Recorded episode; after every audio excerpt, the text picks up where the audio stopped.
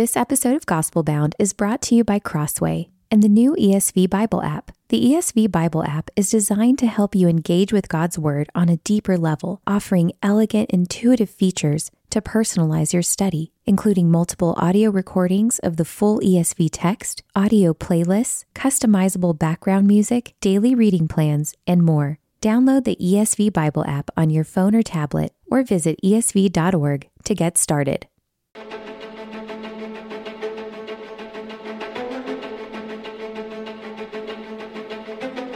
This is Gospel Bound, a podcast from the Gospel Coalition for those searching for resolute hope in an anxious age. Wherever you're listening from, welcome. I'm your host, Collin Hansen, and I'm glad you're here for today's conversation.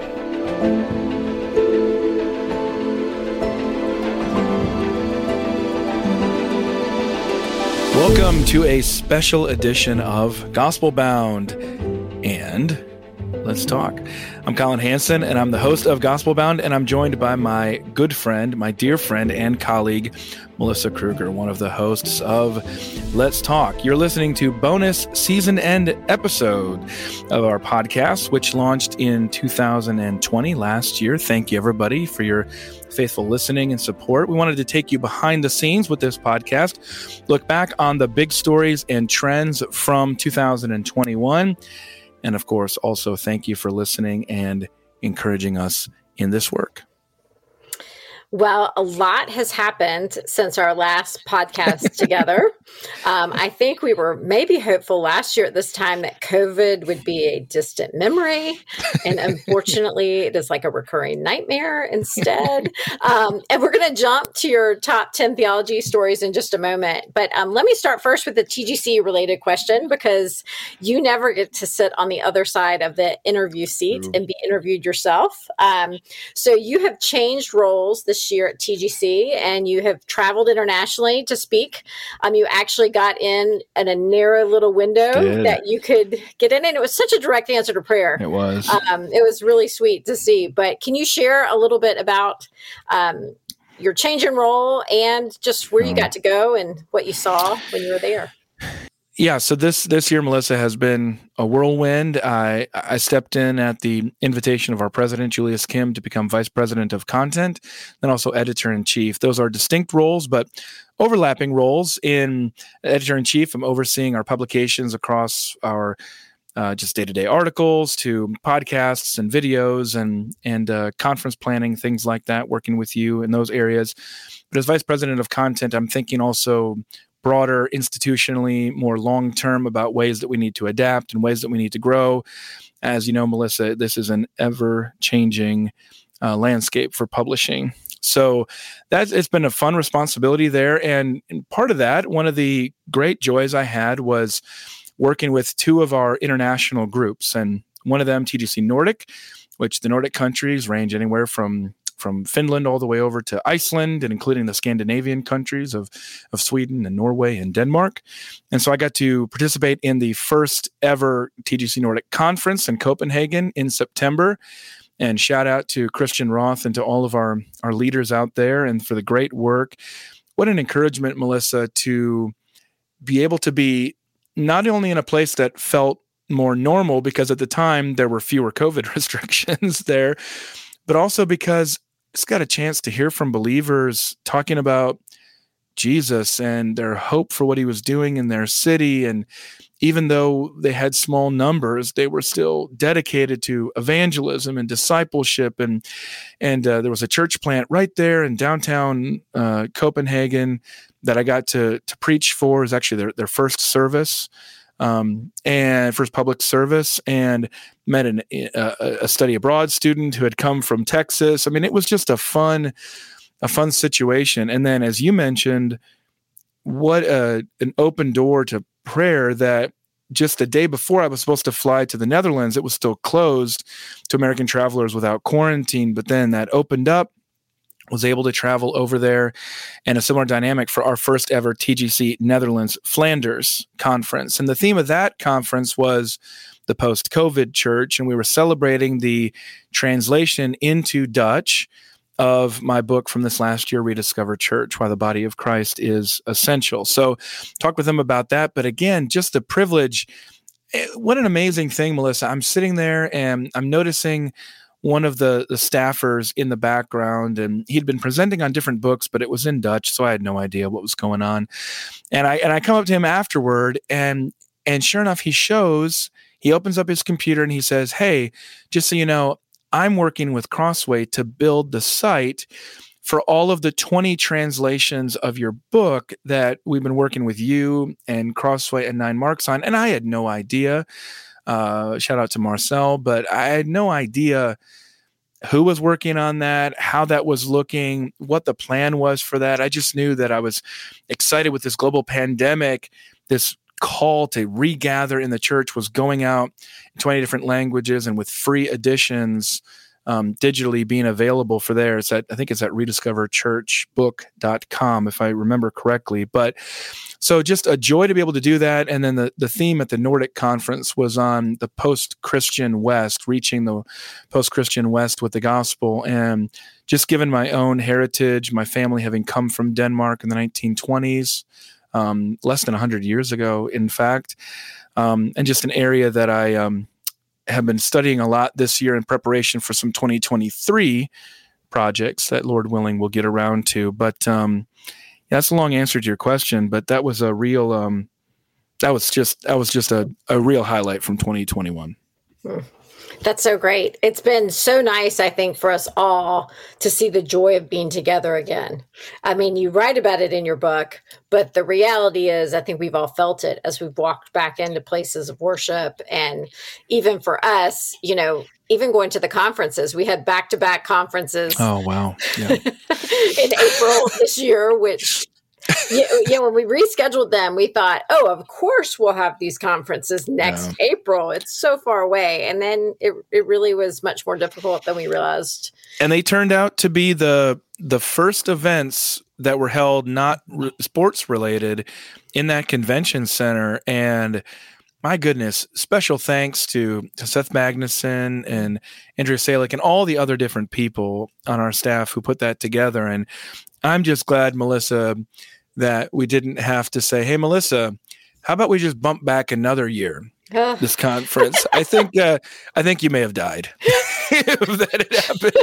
I think I think or at least yeah. quit. I know. I was like, well, one, one of the two may have happened. So. Quit before dying. That's what I know. Hopefully, hopefully, but it, I, no, it was great. It was great. I remember walking in that room and seeing everybody, and you know, a lot of our speakers speak a lot, and they go a lot of places, and no one had gone anywhere for a year and a half, and so it was this everybody was so happy and joyful to see each other. I, I, think the withholding of some of the fellowship almost made us get to a little foretaste of heaven um, and how um, how sweet it is to be together. Um, well, and, and folks were we had we had restrictions that we needed to put into place, and folks were very honoring about dealing with that. We had no evidence of any kind of outbreaks or anything, and also the difficulty leads to innovation. And mm. one of the, my things I was most excited about, I know that you were as well, was the you know the the leadership that our team from Seth Magnuson and Stephen Morales and others gave to this the simulcast of being able to watch all of our different breakouts at the same time and you can still go and sign up to be able to watch all of those mm-hmm. on our mm-hmm. site uh, from the 2021 events but um, it's also the first time ever that we did the events back to back yeah. Um, which which was uh, maybe the last quite, time ever. Hopefully, I think that's safe to say. Um, but um, but I just um, it was a it was a joy, Melissa, to be able to work with you mm. on all of that, and um, it was it was wonderful to see the Lord provide for us in that way. So thanks for your leadership in in yeah. those events this year. Yeah, it was great. It was great. We produced five books for those conferences, but we won't get into all that. So even leading up to it, it was crazy. Ivan is a saint. Um, Ivan lots, Mesa, we love lots, you. Lots lots going on. But um, let's jump into our top ten theology stories, okay. or your top ten theology stories. Yeah, don't don't take the blame, Melissa. I won't take the blame. Uh, these are Colin's top ten theology stories, not mine. Send all emails to Colin. I'll give you yes. his email address. Don't, yeah, yeah. Please don't do that. um, well, let's actually. This was was one of our book topics that we wrote about. We published a book for the conference called Before You Lose Your Faith. Um, and it was talking about this concept of deconstruction, which for some people might be a newer word. Um, you know, and there were a lot of books out this year that were critiquing conservative Protestant theology.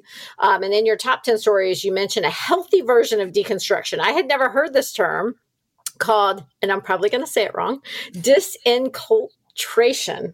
Disenculturation, yes. Okay, disenculturation. Okay, thank you for helping me pronounce that. Now I will have it. Um, it's like complementarian. You can't spell check doesn't check it. It's true. You, you're always like, ah. Um, well, can you explain the difference between? You Um, call this a healthy version Right. of um, rather than deconstruction. Can you explain kind of the differences and compare and con- contrast those for us so that we can Yeah. understand a little more what you're talking about?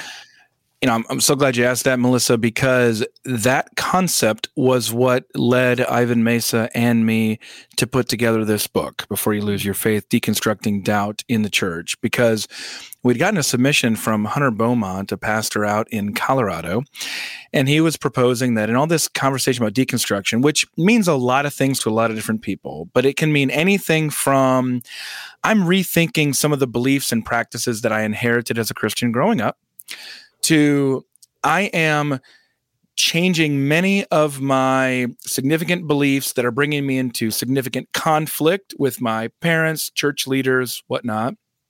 Or I am leaving the faith altogether because I don't buy any of this stuff anymore. So it's it's one of those terms that's pop, been popular uh, for a number of years in the academy, and now it's broken out into popular usage. And as it's broken out into popular usage, it's lost any coherent uh, definition.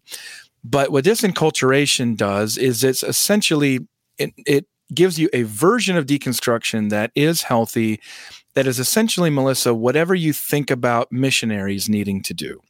So you think about a missionary, you're going overseas, you're presenting the gospel, you need to think through a few different things. One of them is that what's the core gospel message that does not change from any place or any time as revealed in God's timeless word? Okay, don't change uh, one iota of that. Second, what are those things that eh, they might be practices that are very important to me? They might mean a lot to me. Think about certain songs or even think about certain styles of music. They're not biblical, they're cultural, but they're also not necessarily bad. They're not mm-hmm. something that you need to you need to throw out from your faith, but if it becomes a stumbling block to somebody from hearing the gospel, then you may need to change that and adapt that.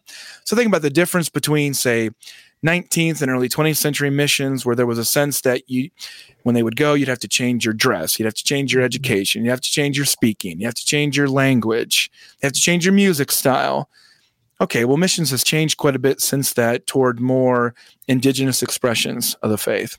Then at the third level there's also the perspective of actually there were some things that i learned in my faith that now that i have a little bit of critical distance from them Mhm, they're just flat wrong. Mhm, and they're unbiblical and i cannot hold to those things anymore. Mhm. okay that's what disenculturation does is instead of just reserving that for missionaries it brings it home so that every one of us actually has to do that process. That's just Mhm. part of maturity as a believer. So we we set off in this book through hunter's example to be able to say hey we understand. This is part of growing up. This is part of the challenge of this time. Uh, there's a lot of things swirling out there, and all of us do have to enter into this process of disenculturation to be able to get back to the basics of the gospel and to hold all of God's word as as truthful to us in all places and all times. So um, I'm excited, uh, Melissa. Early in January, I'm going to be leading, uh, teaching a class at Beeson Divinity School on cultural apologetics, where Hmm. I'm going to ask all of the students to write a personal statement of disenculturation. And so a lot of that was spurred by my work on this book. It's just been a concept very helpful to me. Yeah, that's interesting. So, whereas deconstruction might take you away from scripture. It, it could, doesn't have to, but it, it can. Doesn't have yes. to. But disenculturation forces you to look more deeply yeah. at scripture to say, where has what I believe maybe not, maybe been a man made right. expression of, right. or, you know, for us a western expression of christianity that might not be actually biblical um, yeah. it's it's almost like you you could have said jesus came and was asking the first century pharisee to do that yeah. you know you're, you're listening to point. man-made laws mm-hmm. and i'm mm-hmm. telling you if you had actually listened to moses you would understand mm-hmm. you know mm-hmm. jesus says you'd understand who i am and they added and they added, they added to the law yes as well which is part of what we see here as well and i would say melissa with one of the major theological stories of this year has especially been how this lens has been turned on evangelicals, as you alluded to, historically, and especially related to uh, issues between men and women in the church. And that's always the difficulty is how do you hold fast to what the Bible explicitly teaches without at the same time imposing a whole lot of cultural demands that the Bible does not put on men and women, while at the same time recognizing that there is no culture less experience mm-hmm. of the faith. Yeah.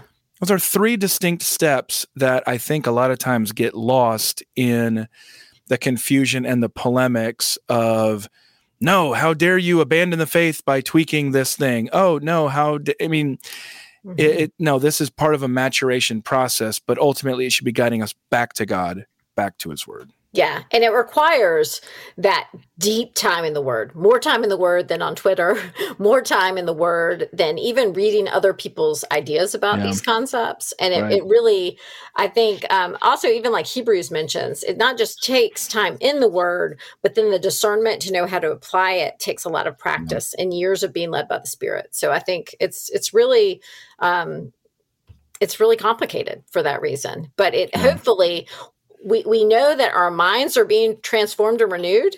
So yeah. hopefully in 10 years we will think differently even about what right. the Bible teaches. Not not the basic core truths, but that right. we will have grown in our understanding and knowledge and wisdom. So that's Amen. hopeful for all of us. Um, on a somewhat related topic, yeah. you write about the podcast that everyone's been listening to this year. I think I mean I'm amazed when I've talked to friends all over, you know, my my Christian world, so to speak, almost all of them have been listening to the rise and fall of Mars Hill, hosted by Mike Cosper. Um, you were interviewed on the podcast numerous times. It was always fun to hear you on there. Um, yeah. But you said it's the most important breakthrough in Christian media. Um, why do you think this podcast was listened to by so many people, and what can we learn from it? Yeah, I haven't seen anything as innovative as this and wide reaching in, in Christian media in the last decade. And um, it's kind of crazy, Melissa, but as you know, not much unifies us in the church anymore, um, especially with, with different media. And this podcast, oddly enough, unified lots of people because you could be working for TGC and having had a lot of the difficult experiences that I talk about on the podcast, um, you could be somebody who is deeply involved in Acts 29 and still thinks maybe that in some ways Mark wasn't treated as well. Mark Driscoll was not treated as well as he should have been. You could be somebody who has completely deconstructed your faith because you see it as being a, a retrograde patriarchal religion as exemplified through Mark Driscoll's misogyny you could be somebody like my friends and just sort of acquaintances in Birmingham who you don't know anything about Mark Driscoll. You don't know anything about Mars Hill. You don't know anything about the Gospel Coalition or Acts 29, the Resurgence. But you just heard about this wild podcast and you would have to listen to this guy to believe him.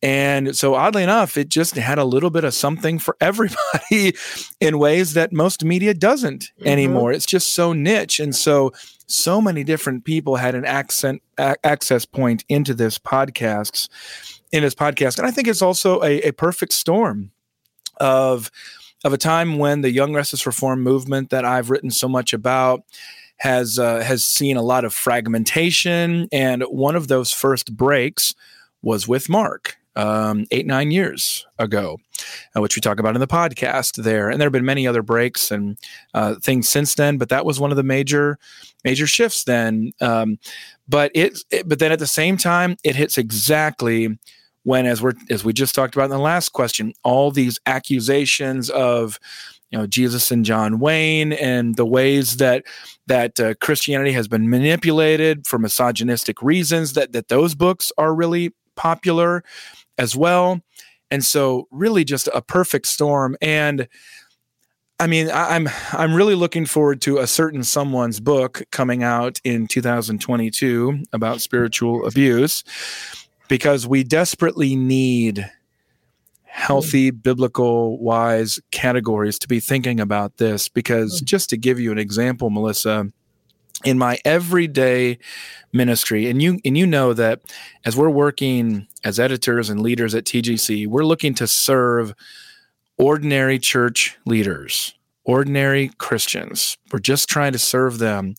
And so we take very seriously the experiences that we have in the church. And I was interviewing this last weekend a new couple and it was clear to to join our church as members. And it was clear as I was looking through their story that they had experienced a lot of pain in Christian ministry. And sure enough, at the end, the wife just asked me, Hey, if you have any experience or resources on spiritual abuse, I would love to know about them because I'm still trying to work through the struggles of what I've experienced. Mm-hmm. And just the week before, one of my closest friends in ministry had written and said, Hey, I need some help mm.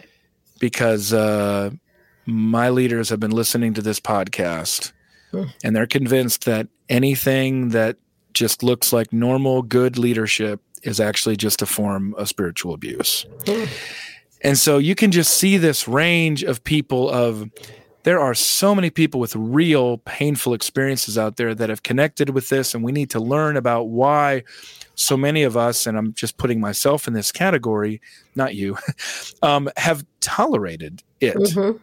for whatever reason and and have, and have put up with it when we never should have and people got hurt for that and that's one of the reasons i wanted to go on that podcast was to mm. confess that and at the same time that there will be some people who struggle to discern between good, godly, convictional leadership and will use the term spiritual abuse as a way of dismissing people and ideas that they don't like. Mm-hmm.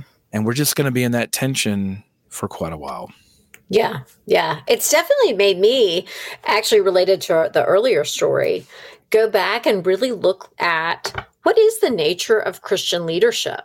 I think I just assumed it kind of looked like worldly leadership.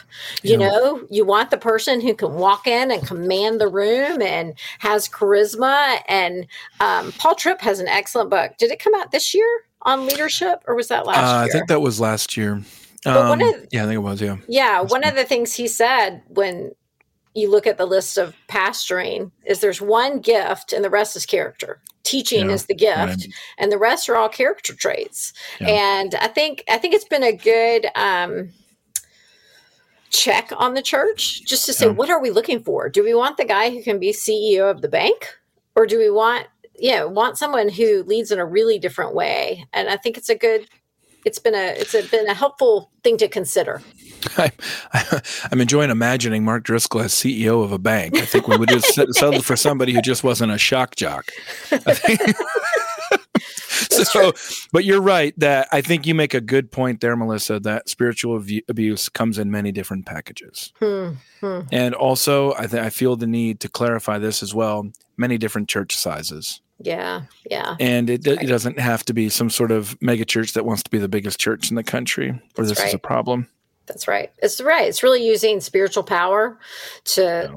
yield it over others rather than serve. And I love I love how Jesus, we just see such a different example. He says it will, you know, when I think it's um, the sons of Zebedee when they want to call lightning down on their enemies. Yeah. he's like, no, mm-hmm. no, no, no. That's how the Gentiles do it. Yeah. You know, we're we're not going to lead that way the greatest among you is the one who serves. And I, I think it's made me really pay attention to that from Moses to Paul they they called themselves not leaders but they called themselves servants. Ser- Moses, servant of God. Paul, servant of Jesus Christ. You know, it's just an interesting. It's it's a little bit of a word change, but it really matters how we view ourselves um, and how different people view our, themselves in the church. I uh, I think if we all just took Jesus more seriously, we would be in a better situation. I mean, Mark ten forty five, right there. The Son of Man came not to be served, but, but to mm. serve, uh, not to be served, but to serve and to give his life as a ransom for many. Yeah, it's very clear what leadership looks like. It looks like taking the blows for the sake of others. It mm. looks like not considering yourself like in Philippians, but considering others more important yeah. than yourself. And in so many of the divisions that I talk about in my top 10 theology stories, a lot of it comes down to not taking Jesus seriously and not doing basic things hmm. that we were told to do in the word. And if you have a church, if we have churches or people or ministries like TGC where people do not consider the interests of others more important than themselves and are looking to serve, then you do end up with strife, mm-hmm. envy, malice, mm-hmm.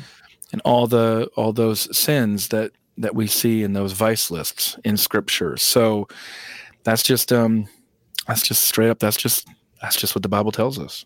Yeah, yeah, no, that's right. And I, think one area that we have seen this in so much in the church this year, um, lots of strife, lots of division about yeah. another one of your stories is the continual effects of COVID COVID and COVID mandates, um, and I would say yep. COVID exhaustion on the local church. And I, would love to hear your thoughts. You hear from a lot of pastors. Yeah. Um, there's a lot of exhaustion out there. Um, more pastors maybe thinking about leaving altogether um, because of some of the strife and division. And you know, you think about it. You've served families, you've loved families, you've baptized well, I was going to say baptized babies. Sorry, that's yeah, not that's fine. That's fine. baptize them as adults. Okay. yeah, you've you've loved people, and then because of a mask mandate, you know, they're like, "Oh, mm-hmm. I'm out. I'm leaving." Whichever way it might be, we've seen it on both right. sides of the spectrum. But you know, yeah, these pastors have. who came to your hospital bed and sat beside you, and you know, we're there for you and we're seeing this i think pastoral exhaustion and weariness maybe at a different level how have you seen that or heard that um, and how have you seen the effects in the local church of all that's happened with covid melissa this cuts across so many different ways because on the one hand who among us in seminary studied epidemiology, infectious diseases, and you know Scott James, my friend out there, you're the exception. You're one of the few elders who can claim you actually have studied these things. Uh, so Miguel on our council, yeah, Miguel Nunez. Collect, it's also true. If, if if if your pastor is Miguel Nunez, you're totally accepted from exactly. like this. Exactly. You better listen to him. But um, even even those experts have struggled to understand what's mm-hmm. going on around us these last two years. And I think that's the key aspect here of what made this toward the top of my theology stories is that we're living through an epistemological crisis. And that is that we don't know what or who we can trust, what information we can trust, what orders we we we must obey. Um, because that's what the government demands us to do for our own good or what needs to be resisted for the greater good. That that is just a struggle that we, I don't think, Melissa, we've come close to resolving. And we, we told everybody in this podcast that we were going to take them behind the scenes. So I want to take them behind the scenes uh, to the year 2019. And Joe Carter, we love Joe Carter, um, longtime colleague of ours at TGC and um, he and I, he was working on a piece on vaccines, and he and. I were both shocked, shocked by the negative response that we got to that. Which meant that in 2021, I was not shocked because I'd experienced that shock in 2019. And as he and I were talking about this and about how surprised we were, we started thinking about all kinds of different things that at one point in government and science had been incontrovertible truth. Hmm. And we realized how many of those things turned out to be wrong. And then it just kind of dawned on us of how do we know when it's different now? Mm-hmm. That's where a lot of us are. I, I'm not. I'm not actually I'm not a vaccine skeptic myself. Um, I'm very grateful. I see that as in a different world. Maybe this would be evidence of one of the greatest common graces of our lifetime and how many countless lives have been saved by these vaccines. Praise God, answer to prayer.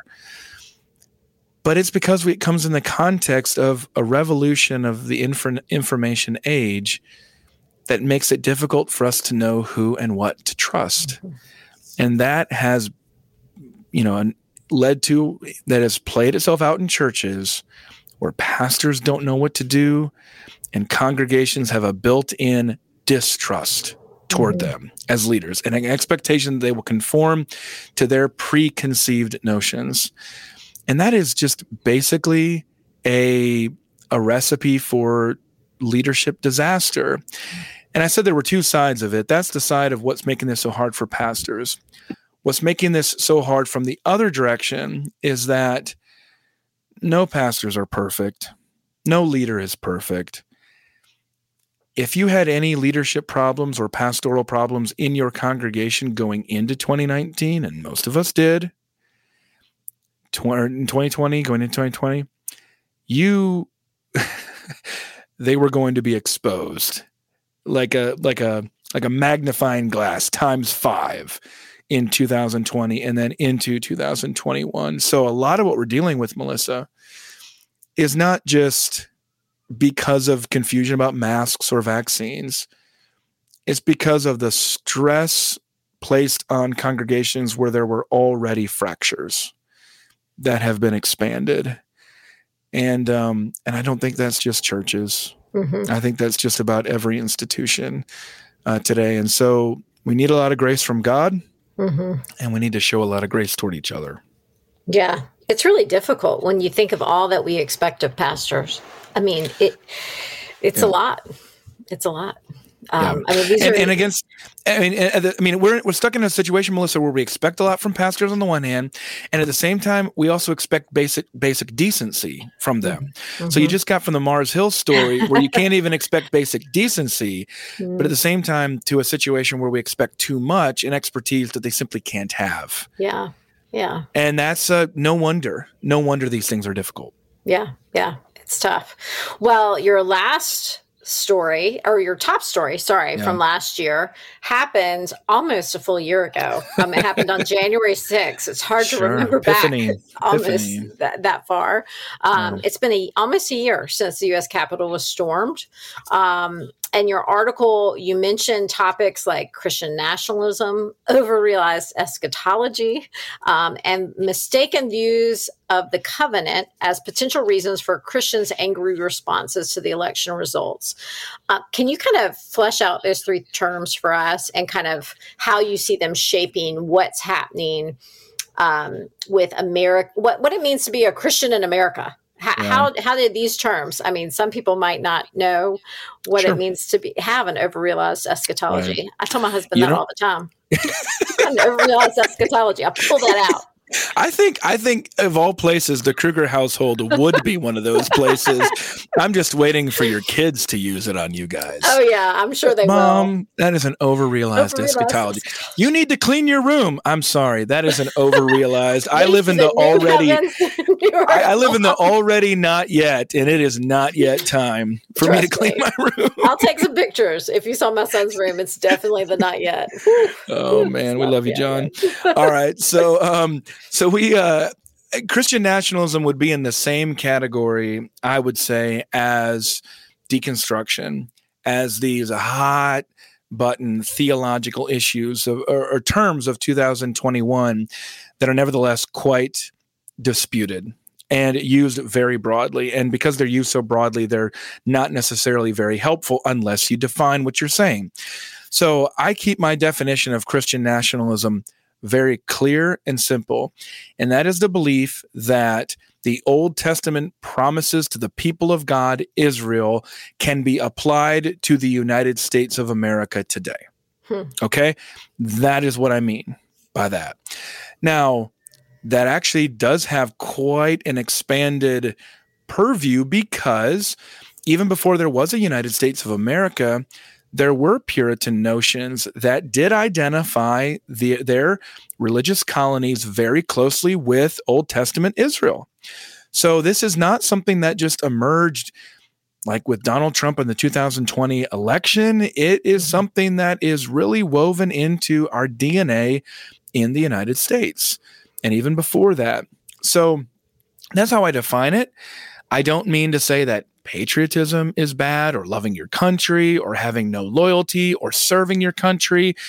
I think the early church settled that question long ago, Augustine and others with Romans 13, that you can properly bear arms to serve your nation, your country, your people in obedience to God by keeping the order of the sword of Romans 13. So I don't have any problem with that, but I would say where things go wrong is when you think the Old Testament promises can be realized by the United States of America.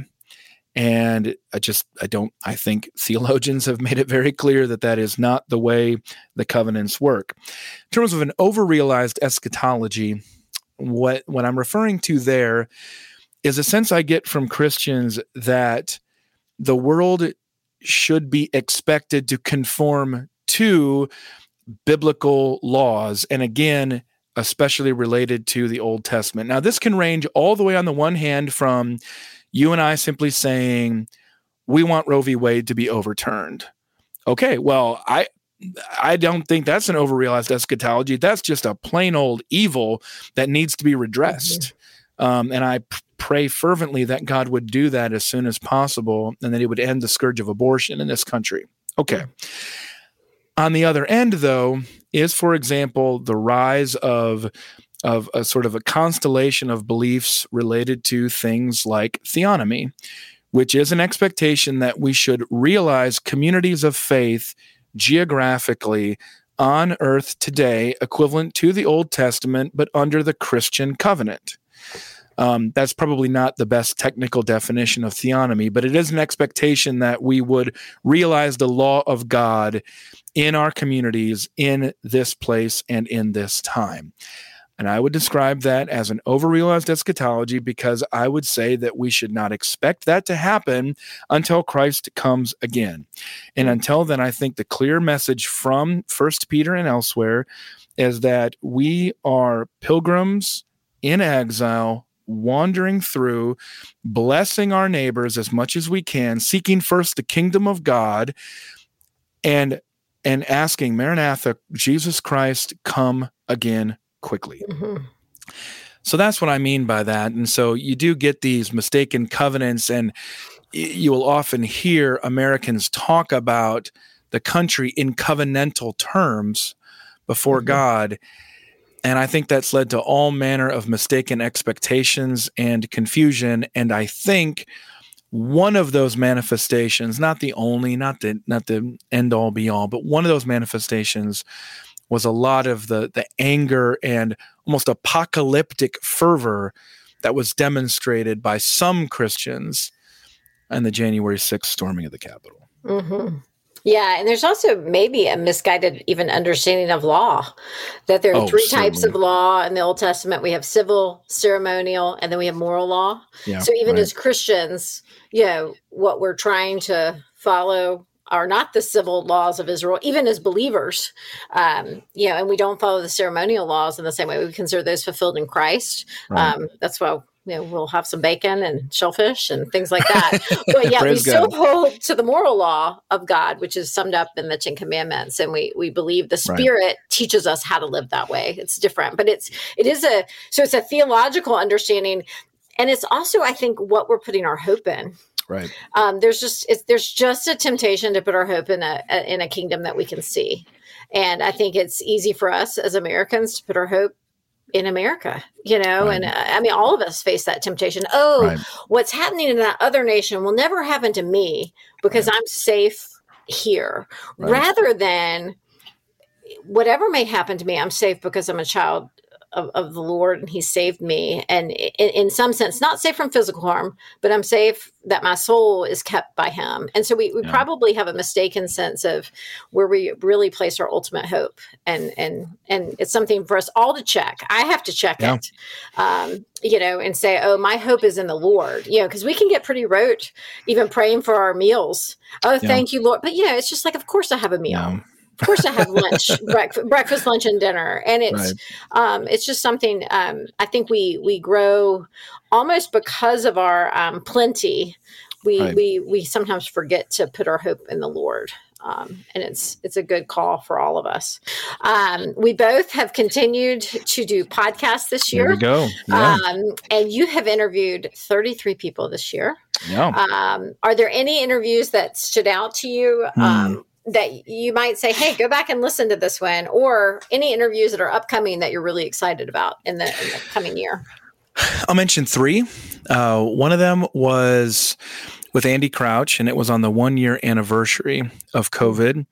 If you did not listen to that one, please go back and listen to that one. Andy was correct about what was going to happen at the very beginning of COVID, March 2020 in the United States. And so far, eh, what he told me in March of 2021 has borne out the rest of 2021. He had mentioned that the historical models show that the a pandemic is followed by economic, um, basically a burst in consumerism and a decrease of religiosity. And I would say that's exactly what we're seeing right now play out there as well. So listen for just the, the godly wisdom that you get from Andy Crouch in that um, in that episode. I also want to give a shout out to the the president, Morty Shapiro of my alma mater, Northwestern, as well as my old professor, um, Saul Morson. Uh, they did an interview with me about their book on the new fundamentalisms and how they divide us. And one of the great treats was was hearing uh, Morty Shapiro talk about other episodes of Gospel Bound and how he listened to the podcast. And he's uh, he's Jewish, um, and I was just like, wow, okay. And, and I was startled on the podcast. He's like, yeah, that's right. Bet you didn't think I was a listener, Collin. I thought it's true. I did not think. And then I I had the privilege of being published in the New York Times in in August um, about. Um, I think that was in August. Yeah, about the church and about uh, physical presence in church. And sure enough, he wrote me about that as well, and just congratulated me on that article and said he really appreciated it. So that was a a fun memory from 2021. And uh, then, you know, oddly enough, this is one that just came out interview with Ryan Burge about the rise of the nones, uh, those people who claim no religious affiliation you never know, Melissa. I mean, when, when you're doing Let's Talk, you guys have chemistry, you have rapport with each other, you have friendship. And so, you know, you have consistency there. When I'm doing interviews, you really never know um, what you're going to get with an interview there. Well, with Ryan Burge, I got a lot more than I anticipated. I would just describe that thing as rollicking, and it it works out really well when I'm when I end up debating the person that I'm talking with. Because normally I'm I'm pretty passive, but sometimes we get into an area that I know a little bit about, and in this area of sociology and statistical method and post Christianity and apologetics and evangelism, that's just really my my bailiwick at um, at Gospel Bound. And so he and I just got into a really fun discussion debate about politics and history and and all the different contributing factors to the largest transformation of religion in American history, which we're in the midst of right now. So check out that interview with Ryan Burge, and um, I'll just give a little preview. And I love doing this, Melissa, because other than my interview with Tom Nelson, I haven't even invited anybody else yet. So if you're listening out there, these are the people you can look forward to being interviewed. Isaac Adams, Gavin Ortlund, mm. Sandra McCracken, George Yancey, John Tyson, Michael Horton, just a few of the folks whose books that I'm hoping to read over the Christmas. Uh, is it a break? Is that what it is when you have three young kids? Is that what it's called, Melissa? A Christmas break? Well, we just call it vacation relocation. That's what we used to call it. so I don't know what you call a Christmas break. I don't know.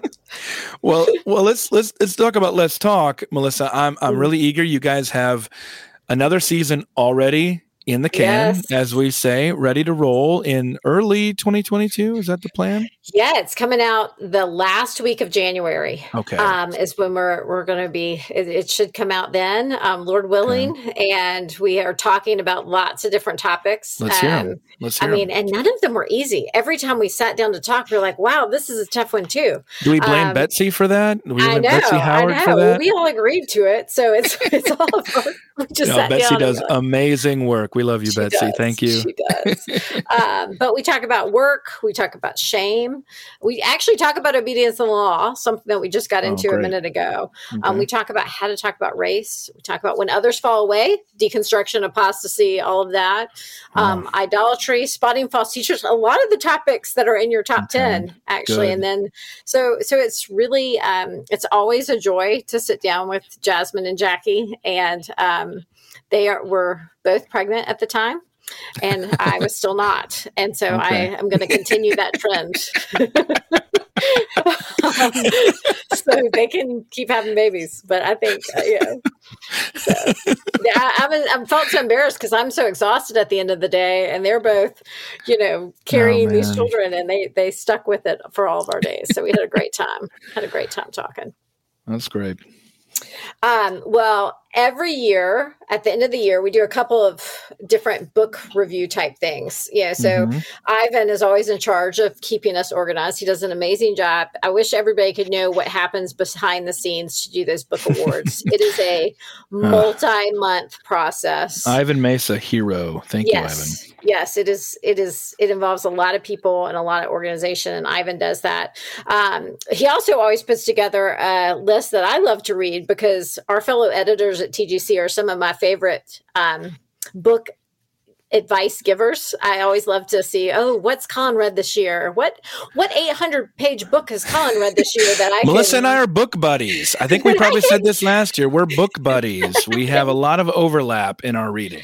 I know, I know. I was, of course, because I was telling Collin, I'm reading this book on Peter the Great, and he goes, "I've read that book," and I was like, "Of course you have. Of course you have.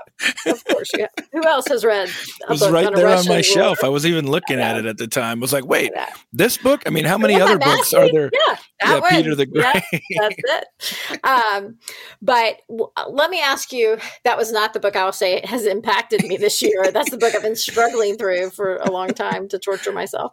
But is there a book this past year that you would say has really kind of impacted how you think about things, um, made Yeah. you think differently, or just Hmm. encouraged you in some way?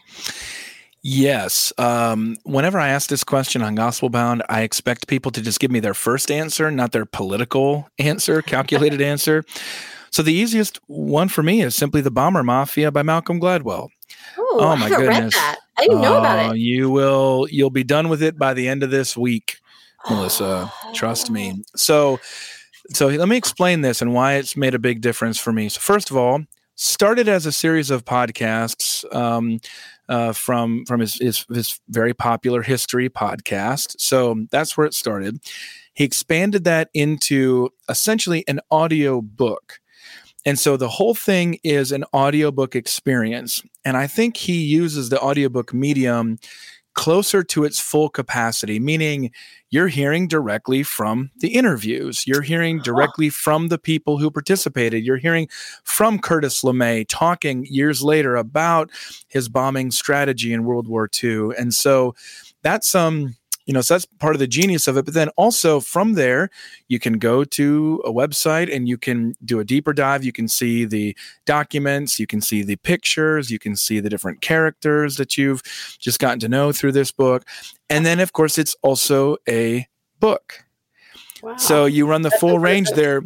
Yeah, all the way from revisionist history to then just walk into your bookstore, go to Amazon and get this short little quick book, The Bomber Mafia, and you can just read it there if you prefer.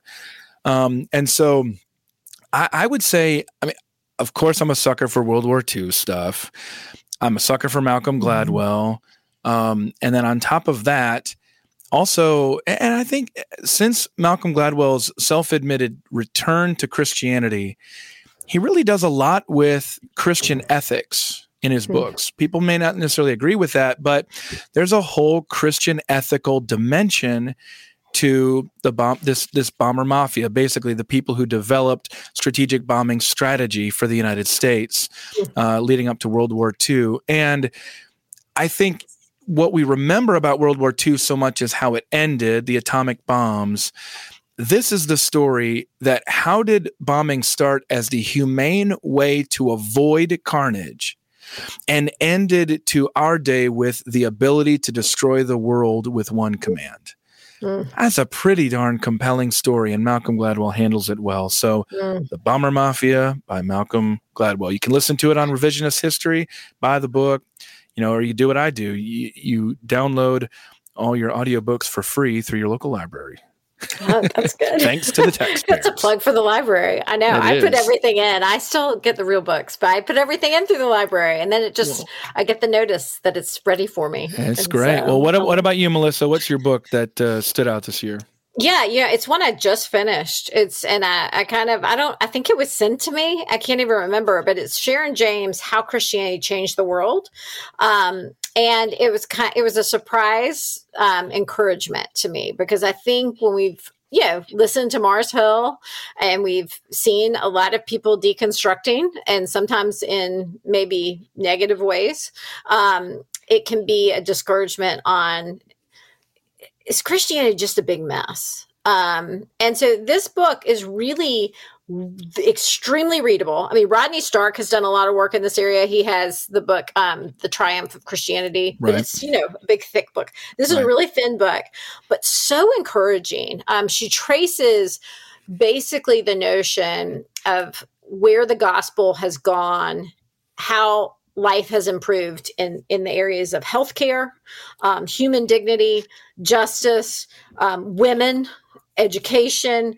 Uh, and it's just a really um, beautiful look at God's people. I think we can be so discouraged sometimes when we look around us, when we look at our own hearts and we say, ah, you know, is are we any different than our neighbor? Yeah, it can be a little little discouraging. And so to right. see, wow, Christians really have gone out into the world and they have made massive impacts um, in ways that you wouldn't even even know. I mean, the last story I read was about McCormick, who uh, know McCormick spices yeah. and things like that. But his goal was to help end hunger and he was a Christian. And so he developed a lot of the methods of mm. preserving food to help end hunger. But you know, it's just ah, okay. it's these really encouraging yeah. stories of a lot of people I've never heard of before. Um, and so it's a beautiful when was that book published? I think it was just published in either 2021, earlier in 2021 or huh. in 2020. But it I just recently I gotta, came out. I gotta go check that out. Sounds like a sounds like a similar to Tom Holland's book Dominion. Uh, which is one of one of my best reads from the year before. Yeah, they're yeah. one of those long books. But um, that would be. I'm. I'm gonna. I'm add this to my list. You might have just added a new gospel bound. Yeah, guest. it so was. It was a very Sharon readable. James. If you're listening, yeah, you're, you're uh, invited. You're you're, in, you're invited. We're gonna have you on. Well, I mean, I, I man, I love hearing that. Again, I could talk about books with you forever, Melissa. But but we don't have time because you've got TGCW 22, our women's conference coming up this summer. Tell us a little bit about what you're looking forward to with our women's conference in June. Yeah, I'm super excited. We are talking about the theme, um, Remember Your Joy, looking at Old Testament salvation stories. And um, I'm hoping that it will be one of those conferences where we really study the Old Testament in light of the New and see the beautiful continuity of Scripture. And for me, as Courtney and I were working on the Bible study that goes with it, it was just one of those times I'd call her up and I'd be like, I mean, there is so clearly one author to this book because the no. you, you, know, you you can't you can't have this written by Moses and then right. this you know so clearly related by John. Um, and so it's pretty it's it's been a fun thing to study, but I'm really excited to study it together with women. And then we have over 50 breakout sessions on a ton of different topics. We have auxiliary events. I'm I'm always loved this time together. It's it's amazing to me um, how many women we have gathered together. I always my high school friends come in. Um, I have oh, my mom so come in, my daughters come in and it's pretty sweet. My daughter came with a group of six of her college friends, yeah. and they looked at me the last night of the last conference, and they were all gathered in my hotel room, and they said, mm. "This has been the best weekend of our lives." Oh, I was like, "Oh, you got a lot of good things coming your way." Um, but but it was so encouraging to hear just how much they loved being there. Um, and so you know what that's like, Melissa. The first time you're able to experience an event like yeah. that. I mean, yeah. you and I will talk often about when we met at the 2012 Women's Conference and how that changed the trajectory of both of our lives. Yeah. And it's a it's a joy for us to look back and remember an unknown no- author named Jen Wilkin, you know, back in 2012, and Melissa Melissa Kruger, yeah. who never would have approached an, an editor about writing, and nope. and ends up running the whole thing um, just a few short years later. And so, yeah, I mean, God God meets us in those places, and that's why we that's why you work so hard on them, Melissa. Yeah, yeah, it's yeah. a it's a real joy. So I'm hoping so. out there someone who's going to come to this one and will be yeah. running it in four years. That's, That's, what I'm looking for. We're, I'm looking. Uh, Melissa someone. and I are on the lookout. you just just sign up. You might get a job out of it. Um, well, we also have TGC W20. Uh, not W. Not W. Leave the W out. Although women can come, as Collin Oh, we want women me. to come. It is not the men's conference. About thirty percent typically who come to our national conference are women. So please um, do come. Can you give us any any spoiler information? Look, Melissa, folks have been on this podcast with us for more than an hour, so we got to give the people something. we got to give them something after this. So this is your this is your little uh, throwback to the metaverse, throwback to uh, Ernest Cline's The Ready Player One. This is your Easter egg. Okay, so um, I'll just go ahead and I'll share with you some inside info on TGC 23. I think it's important, actually, Melissa, that we tell people about this because one of the major themes of 2021 was that 2022 will bring the last together for the gospel mm. conference. You know, I both participated, spoken uh, there before, and um, that uh, and we're going to miss that conference. And as mm. people will know, on the off years, TGC will will be in April, and then T4G will be in April, and so on the on the other years. And I think that people might be wondering, well, maybe TGC won't be coming back. Well, I'm here to say we are coming back in 2023, but we're not coming back in April. We're going to come back in September. So that is primarily due to the fact that so many conferences were postponed in 2020 that the calendar has been pushed back years ahead. And so we're going to try something different this time. We're going to meet September 25 to 27 in 2023. We're going to meet, Lord willing, again in Indianapolis. I'm not saying that's going to be our permanent home, but it has been a good home to mm. us. And so we look forward to being back there in 2023. Um, you're going to hear in 2023, Lord willing, some major announcements about the direction of TGC in the future. But we can we can we can reasonably expect at this point that what you're going to be seeing from our national conference going forward is a perspective on the good news of Jesus Christ for all the world and for all of life. Mm. And so look for more details about a more globally focused national conference. We're not even going to think I call it a national conference, but with a with a more global lineup of speakers, with a broader array of exhibitors and and um, offerings in our breakout sessions uh, from all kinds of different ministries and publishers and seminaries that you love. Uh, that's what we're going to be working. We need your prayers. We're going to be working really hard on that in 2022 and building toward these exciting initiatives in 2023. So, hope to see you back in Indy in September and look for some information by September of 2022. At least that's when we're hoping to announce a year ahead of time uh, for our uh, 2023 event. So, yeah, I mean, you can just get a sense here. We've been talking for more than an hour. There's just always always a lot going on at TGC. Mm-hmm, mm-hmm. Yeah, and I think one thing that a lot of people don't know is um, what how much of an international organization TGC is, and we're constantly um, doing work well beyond the states. Um, can you tell us a little bit, really quickly, about some of our lesser known work that we were working on last year, of um, getting getting the gospel into places um, that it might not be able to reach by us actually physically going.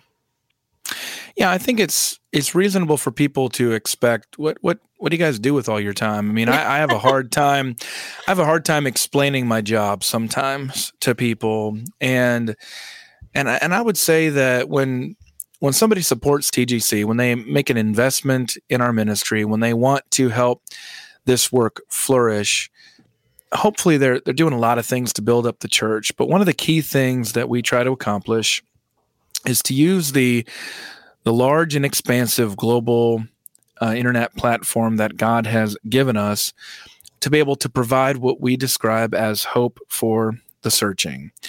And people are out there all the time. People we we have no idea about are just they've got questions and naturally when they got questions they turn to the internet. Yeah. And they turn to the internet the main places that they are going to get answers from about Christianity right now are from Mormons and from Jehovah's Witnesses. And we don't think that's okay at the Gospel Coalition. We don't think that's okay. We want to use the algorithms to the greatest wisdom and discernment that we have to provide hope for the searching that will guide people into historic biblical orthodoxy. And so, toward that end, we've produced a number of what we would call an, an, evergreen type resource. It's just as true today as it's going to be in 10 years or 20 years or, or well beyond that, where they're essays on, on theological topics.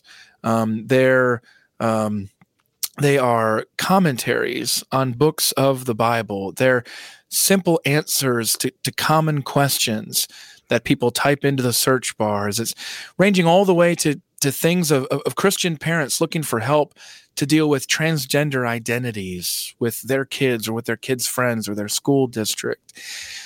And Melissa, you know, that's not the kind of stuff that people normally notice mm-hmm. from the Gospel Coalition because they might not be those people searching for those answers. Um, but that's the the tens of millions of people who visit our site on an annual basis. That's that's where a lot of those people are. And so it's not the kind of stuff that gets the attention, but for those people who are wondering about, you know, why do I support TGC or why should I support TGC? What's that going to do? That's how we that's how we use those resources. So, I know Melissa, a lot of your work as well is behind the scenes. I mean, it's wonderful when you can stand in front of 10,000 plus women at our women's conference and welcome them to Indianapolis and to a, and to a weekend uh, uh, of worship through song and, and, um, and fellowship and, and through the word. But you're always doing a lot of stuff behind the scenes. So yeah. what, what are you excited about behind the scenes? Absolutely. I think one of the things I've been most excited about this year, we've done some women's ministry leadership cohorts, um, and these were on Zoom. Uh, that's one thing COVID taught us how to do extremely oh, yeah. well. Yeah. And but it opened up some opportunities that we hadn't really taken hold of before, and so it was a wonderful way to help support the local church by really just getting women together and connecting through Zoom. So, you know, a lot of women's ministry leaders, and I know a lot of pastors feel this as well um, might be having troubles in their church that they can talk to no one in their church or really even their city about because it's not it's it's maybe not a, a, wise thing to do. But this allowed those opportunities for them to pray together, to think through um, ways to organize their ministries and do some things behind the scenes. And so it was just the way we wanted to try to help um, women in the local church and what they're doing and support them. But I, I think I'm always encouraged. I don't know if you feel this way.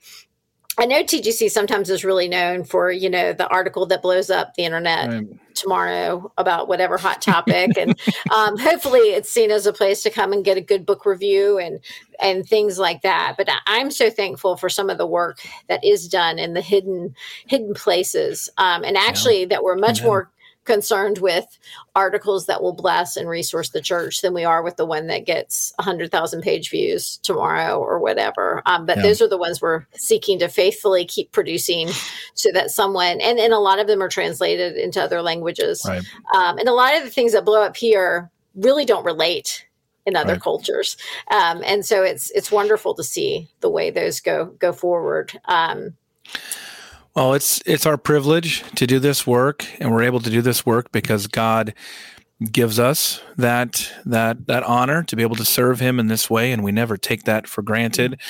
And we're able to do this work because of listeners of Gospel Bound and listeners of Let's Talk and we know because we hear from you guys mm-hmm. about this. You you give us such encouraging feedback about the ways the Lord has has used something that you've learned and that's one of the things i love about gospel bound is i can just give all these book recommendations to people um, just say it's not my wisdom it's just i'm just trying to help orient you towards some some other people that God's using to do this. And so that's really a good way of explaining what we get to do. Mm-hmm. Is we get to introduce to the church people God has gifted to be able to teach and to lead and to guide and to help. Um, and so we'd love for you, anybody listening here, your friends, your family, love for you to partner with us in the support of this work. And there's a few ways that you can join us here. First way you can do that is become a monthly giver to TGC. Go to tgc.org slash give, tgc.org slash give. Um, we we want to give an offer to everybody here who's listening. You've stuck with us for this long. you sign up, you, you give $25 a month.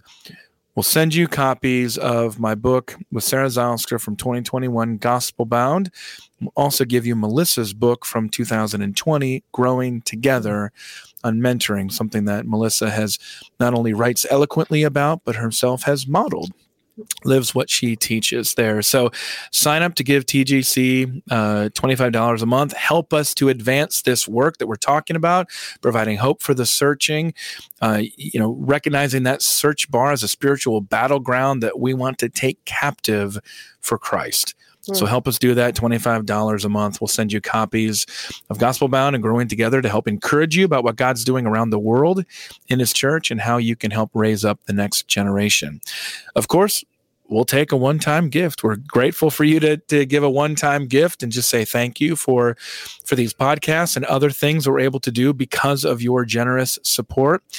And also just whether you give uh, $25 a month or you give a one-time gift, you can also support our podcasts and help other people to discover what we're doing with Gospel Bound and Let's Talk simply by subscribing, leave a rating, leave a review.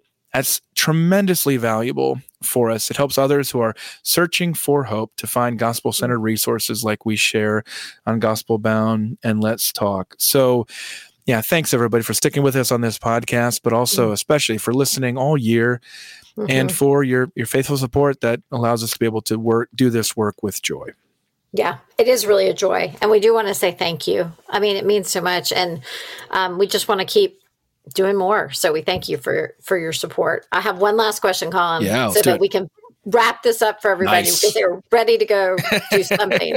I hope that you've been waiting in traffic somewhere so you have something to listen to and we've entertained Washing you. dishes. Yeah. Washing exactly. dishes, working something, out. Something. Yeah. Um, on Let's Talk, we always do a favorite thing. So my question for you and this will be i'm gonna i'm like intrigued this. by this um, what's a favorite christmas gift you're excited about giving this yeah, year i love that love that question and you know how it works melissa you're you're a parent and Christmas shifts from any expectation of excitement about what you're going to get to, of course, the excitement that you're excited to share. And who was it but our Lord Himself who told us it was better to give than to receive?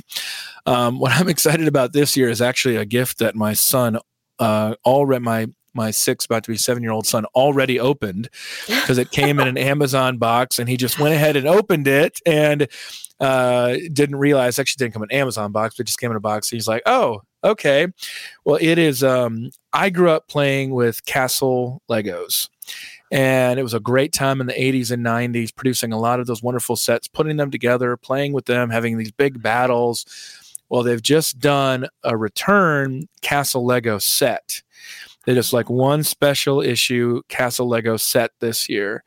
And um, it's also fun because I got to go to Copenhagen. Denmark, of course, is the headquarters of Lego, and so was able to to get him a get him one of these castles and i know that he's excited to put it together and he usually he's young enough where he needs a little bit of my help with that but oh, yeah. um but i'm excited to be able to give that Uh, I mean, I see year. your future before you, Legoland trips and hundreds of dollars going to more Lego sets. You you may have a son who I anticipate probably expect probably was into that given oh. his uh, given his extraordinary engineering aptitude. Yeah. I think Legos are brilliant for kids. It, it, teaches them. Let me just say, what you see right now in those Lego sets will one day become IKEA furniture that they can put together for you because they just follow those same instructions.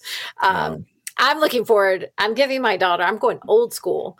Um, yeah. And I'm giving my youngest daughter, thankfully, she will not listen to this, um, a record player and um, different oh, records. Nice. So I, let me tell you this had no idea how expensive vinyl records are. Good grief. I didn't get it. The Hamilton vinyl record is like 60 some dollars. So I was like, well, I can't afford that.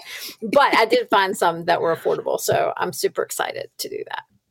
Well, very, very good. I love it. I love it. Well, I think we probably should wrap up here. So we'll wrap up. Just thank you, everybody. Um, I hope you're looking forward to giving and also receiving this Christmas. Thanks for listening to Gospel Bound and Let's Talk. Thanks for encouraging us. It really does mean a lot. Encouraging us with your comments over email and in person, especially when we get to see you at the events. Help others to find these podcasts by rating and reviewing them. Sign up to become a monthly donor of $25 or more to TGC. Love to send you those two books. Uh, Gospel Bound and Growing Together as a thank you. Just go to tgc.org slash give Merry Christmas, everybody. Happy New Year. We look forward to joining you next year again. Mm-hmm. Melissa will restart end of January. Looks like I'll be starting sometime around then, maybe early February. We'll see. Just got that one episode recorded. We've got some more reading to do. you can pray for my reading there and that. But we look forward to joining you again next year, whether you're washing dishes, commuting, working out, however you enjoy listening to your podcasts. Thanks. Thanks, Melissa. Merry Christmas.